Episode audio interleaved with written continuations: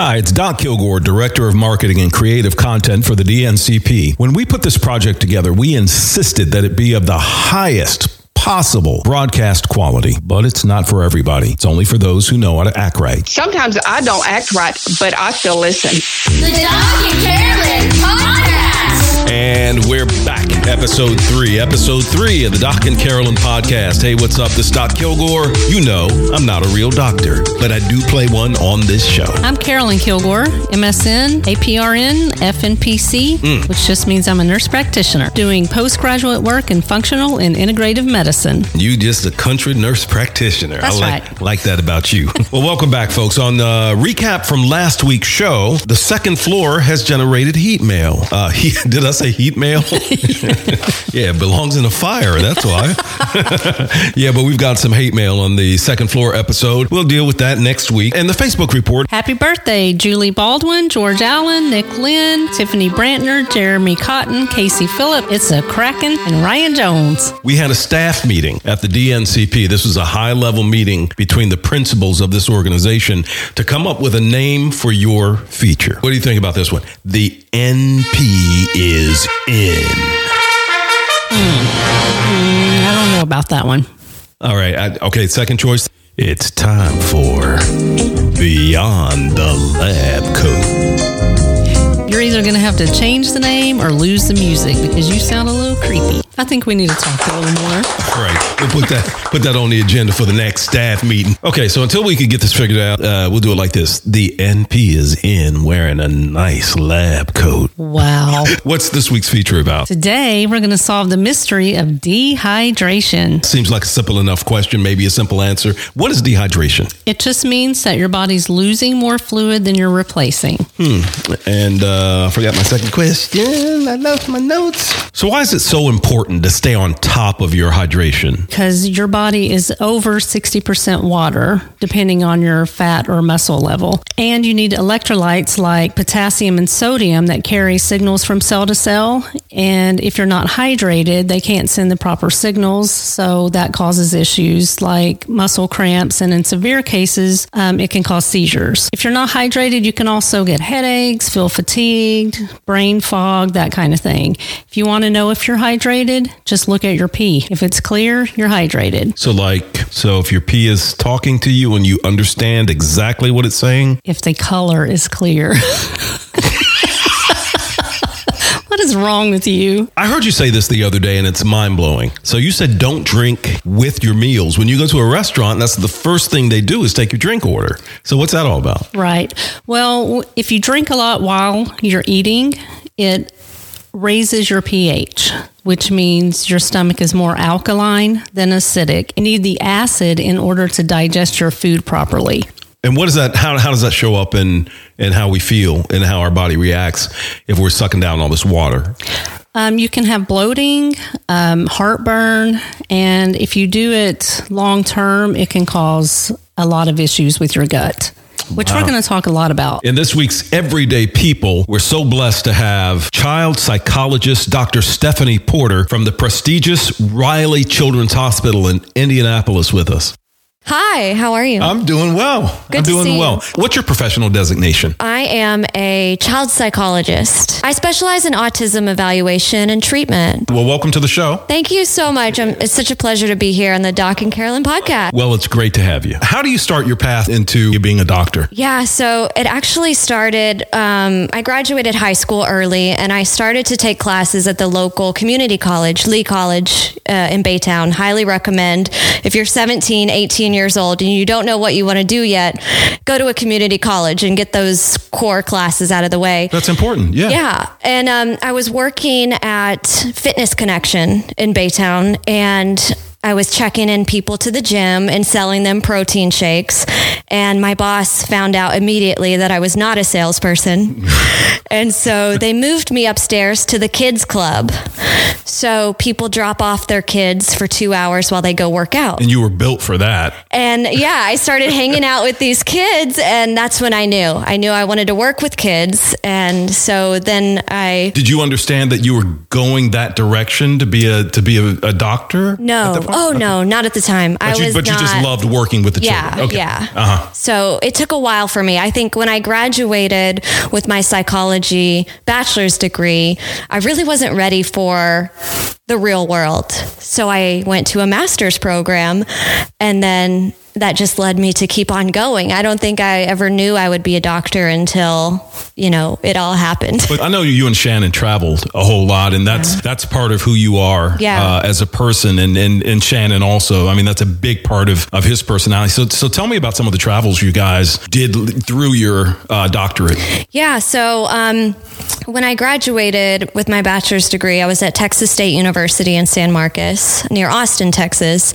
And then I went to a master's program at the same university. And I almost finished that. And I decided, you know, I want more flexibility in my job.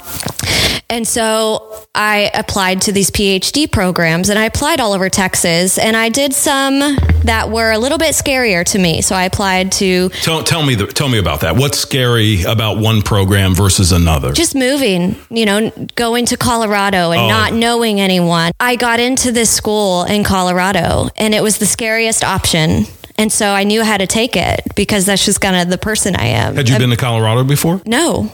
and I moved there. Wow. Yeah. But, but Colorado's beautiful. Oh You- my gosh, Yeah. yeah. So so so tell me about that experience being in Colorado and studying there. Um, so I, I remember my brother was living in Austin and I told him I got into a school in Colorado and I'm going to move there.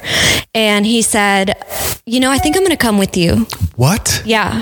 How cool is that? And I said, let's do it. So we both moved. So I ended up bringing a family member there. Uh Um, and the program was great. Colorado was great. I worked at the Colorado Children's You're working on your PhD during this time? Yeah. Well, how, how hard was that? I mean, yeah, I didn't think I was going to live through it. I think it's just, you know, I, I was really good at the memorization and taking a test. But when you're in a PhD program, you have to commit the knowledge and then have an output of the knowledge that is um, where you can talk about it, where you can write about it, where you can be questioning about it, you know, mm-hmm. curious. Mm-hmm. So not only do you have to know all the information, you have to be an expert. Mm-hmm. And so that's just really hard. It's a lot of work. And, you know, you have to write your dissertation, which is hundreds and hundreds of pages of work. A lot so, of research. Yeah. When you're in your PhD program, you want to specialize. You let's say from your PhD program, you then decide to specialize in autism. How does that happen? Is that part of your degree plan for your PhD, or is that something outside of that? Usually, what happens is you have a professor that specializes in something that you have an interest in, and you kind of go under their wing. So, there was a professor um, that ended up being my advisor who specialized in autism assessment and treatment. And, um, you know, a lot of psychologists weren't touching it, autism at the time. It was kind of a scary subject for anyone. Yeah. And that was exciting to me. As you know, my personality is very, let me go here. Let me go where someone hasn't been before. Sure. So um, I just really fell in love with the kids with autism. You know, they're so interesting and inspiring. Um, so then it just made it, it really clicked. What is autism? Yeah, so autism is a neurodevelopmental disorder, which means that it starts in early childhood. So that zero to three, zero to five age range, um, you're going to see delays in development. So, um, and there are several, you know, disorders like this, you know, ADHD, for instance, um, some genetic disorders, but autism uh, specifically, you have to have delays in language, social communication, and what we call restrictive and repetitive behaviors. Why is that? Why, Yeah. why does that happen in children? So it's a highly hereditary disorder. So if you have a son, for instance, that has autism, you're more likely your other kids that you have are going to have autism as well. so it runs in families. It does. Yeah. And there has been some environmental research as well, some factors. Um, there's nothing really pinned down. But, you know, when I was doing research, they were looking at a larger head circumference may indicate autism autism. There's nothing really pinned down, and it's just kind of, um, you know, it might be and it could be an infection during pregnancy. If the mom has an infection, there's a higher likelihood, or, you know, maternal age. If mom is older, there's a higher likelihood. So there's really just these kind of um, speculations that have been proven, but there's nothing that I can really say that's, you know, a pinpoint. Do you remember your graduation day? Well, actually, it was during COVID. Everyone in my family, you know, I had been a doctor for about a year and a half, and they're like, Stephanie, when are you going to graduate? Yeah. and I'm like, oh. You missed it. I did. I didn't get to wear the cool hat and the cool outfit, but I, I graduated um, virtually. So you graduate. How hard was it to find a job? Oh, it was easy. Um, there, there's a need for psychologists right now, and there is a need for people that specialize in autism as well. Um, everywhere that I've worked doing autism evaluation and treatment, my wait list has been a year or more. Oh, wow. We were touching on travel. Tell me what you did in Europe. I was working at Denver Children's Hospital and I was taking notes for my boss in a meeting one day. And she was doing a research study on equestrian therapy for kids with autism. And what they did was they put these bracelets on children with autism that measures their cortisol levels, the stress hormone. And they found that whenever these kids were hanging out with horses, brushing them and just being around them, their cortisol levels went down significantly. And she was telling me about this ranch that she visited in France. And I was kind of joking around, you know me, and I said, Do they need an intern? and she said, Yeah, I bet you they would love an American intern. That opportunity I kind of created out of thin air, and I moved to France, and I had no idea what I was going to need. You She t- you were killing me with this jumping around. You go to Colorado, you end up in Pennsylvania. Now you're in France. Yeah. Um, so I remember I got an email, and the the boss that I was going to have told me, make sure you bring sleepers. You're going to need sleepers. What does that mean? Well, I didn't know, and I wrecked my brain, and I'm googling it, and finally, after weeks of just torture, I email and say, "I'm sorry, I don't know what sleepers are. Right. Do I need to buy a bed? Like, what is this?" She meant slippers. Well, that, that's pretty good. Yeah. So, so what was France like? It was actually in the smallest village left in France. So I was in this tiny little town, uh, living on a ranch, and I lived with a couple guys that were ranch hands, and they only spoke French, and I spoke zero French. The first day that I get there, I am sick as a dog.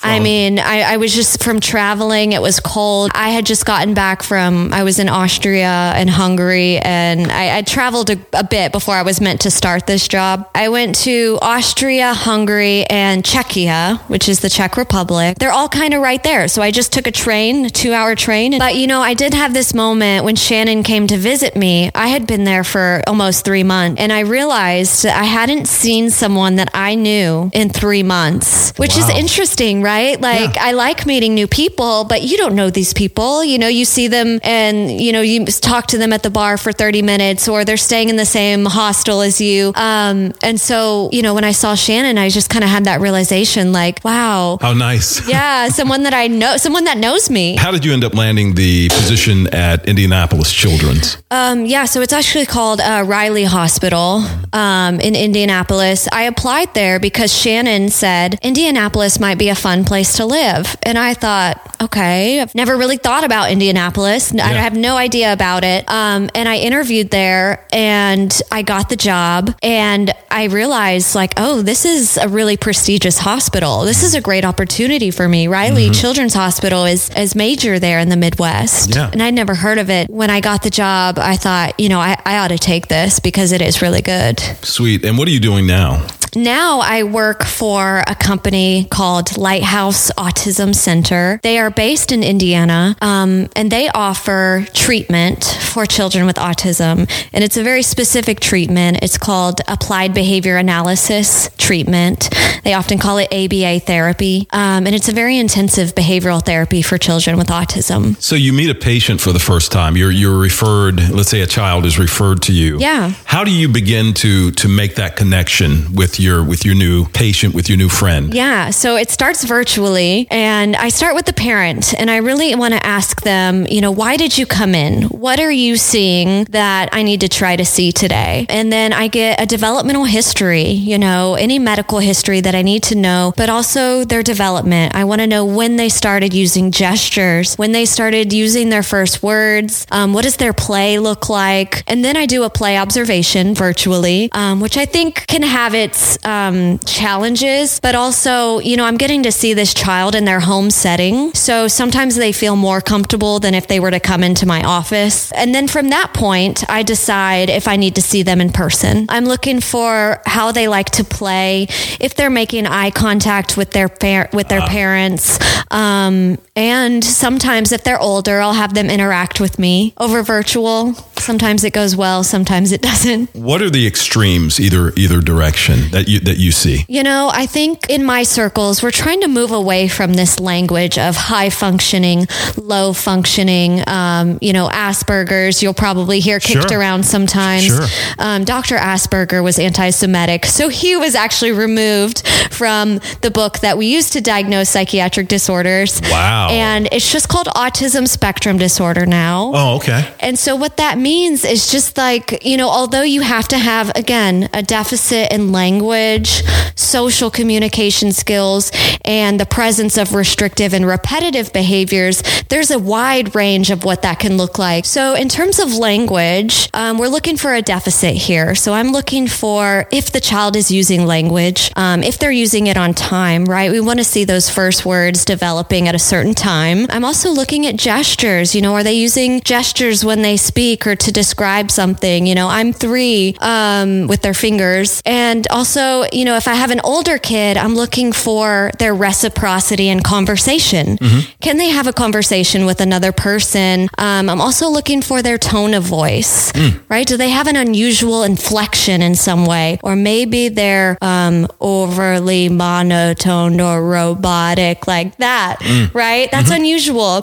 Um, in terms of the social communication aspect, I'm looking for eye contact. Maybe it's non existent or maybe it's too intense.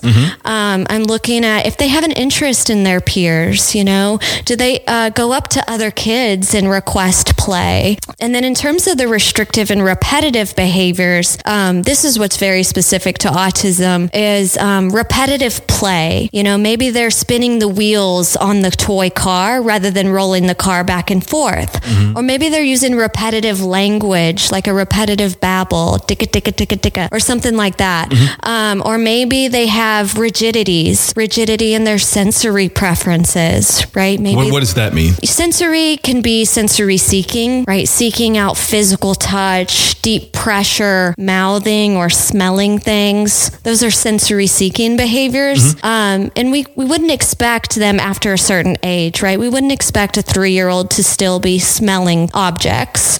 Um, and then they can also be sensory avoiding. So avoiding sounds, avoiding clothing textures or lights. Um, those, those are some symptoms of autism as well. And I like to explain to parents when I'm diagnosing their child with autism, it can be very sensitive and very painful. Um, and I always like to explain it in this way. And I think it'll be helpful for the viewers.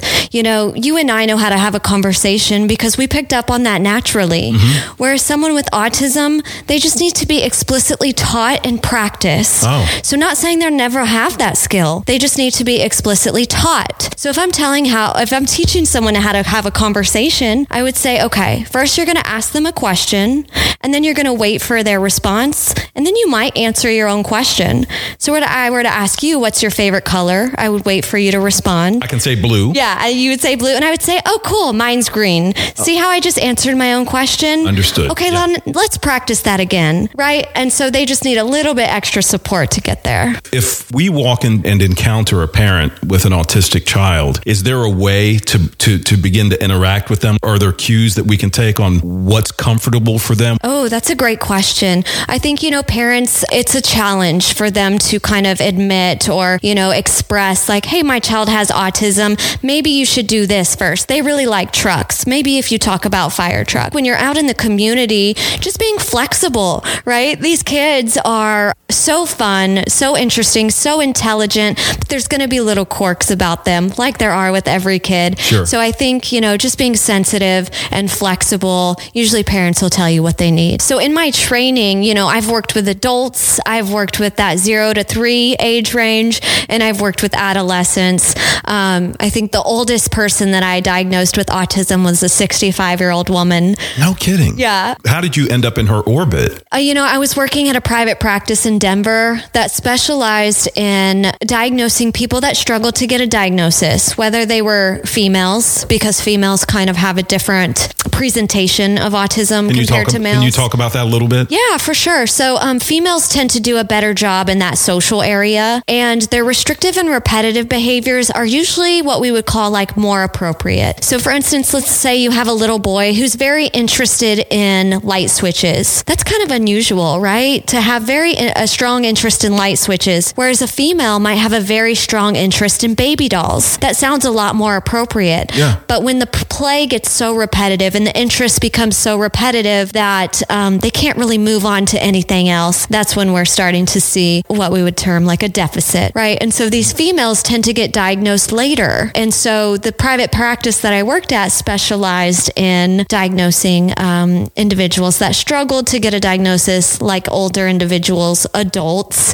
um, and females. Yeah. Uh, How much of it is treatable with medication? Is it all behavioral, or are there things that can be helped and augmented with meds? It is. It's behavioral. So behavioral intervention is going to be the first recommendation. There aren't any medications for, for symptoms of autism. Oh. Now, if you have a child or an individual who is struggling with hyperactivity, you know, there's, or irritability, right? There are people that have autism that are on medications, but there's nothing that is going to medically like intervene on a symptom of autism in terms of medication. Tell me about what you're doing now. We talked a little bit about it over lunch. The new project, yes. So when I first started at Lighthouse Autism Center, I was the only psychologist that they've ever hired. So um, although they do treatment for for children with autism, they didn't have the ability to diagnose autism.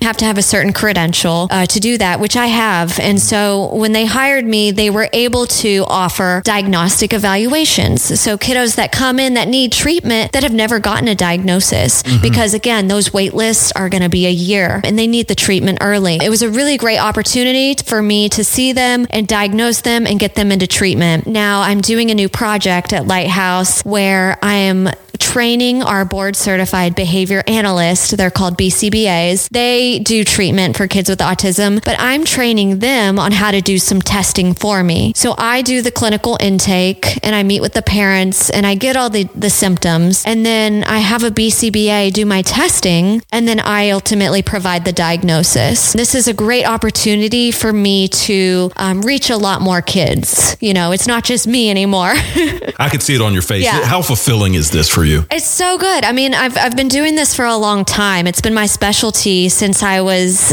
um, you know, 21 and I'm 31 now. So I guess 10 years. Um, So it just knowing that, like I said, everywhere I've worked, the wait list has been a year or more for these kids to get a diagnosis, let alone get treatment, right? Um, to be able to train individuals on how to look for these symptoms that I'm looking for, you know, it's it's so exciting to me. It's really fun. If if I can be, you know, the expert in something, it's going to be at helping these kids get a diagnosis and get treatment, so that they, that way they can be successful in a classroom setting. Um, it just lights it lights up my world. Talk about uh, before we go about how families, not just the parents, but the extended family, uncles, cousins, everybody else. If, if there's a child in the family that you you suspect may benefit from from what you do, between that time, it could take a year. Like you said, it's not easy to get into Right. diagnosis and get into a clinical environment. So, what can families do to begin to to to to how how I don't even know how to frame the question. What can families do to begin to interact in the most beneficial way Yeah. until they can get to a person like you? That's a great question. I love this. So, if you start to notice someone in your family or even your child isn't really meeting those developmental milestones like you would expect, or they're starting to um, exhibit some, you know, unusual play behaviors, or they're not quite as social as another kid, you know, definitely urge them to speak speak with their primary care physician. Mm-hmm. They have screeners um, that the primary care physician can give you at the well child visit.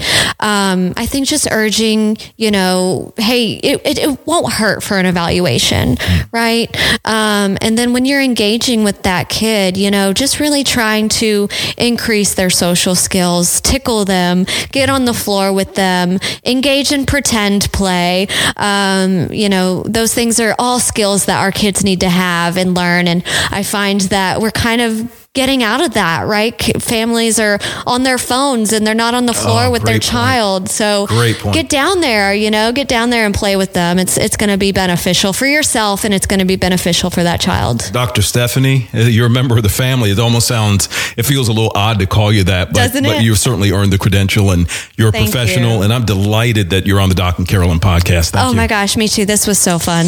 And that's a wrap. I'm so proud of her. She did such a good job. Yeah, she did. So on next week's show, we're going to talk about eating hygiene. It is the first fundamental step in gut health. All right, meet us back here next Friday. The Doc and Carolyn podcast is for entertainment purposes only and the exclusive property of DNC Media, LLC.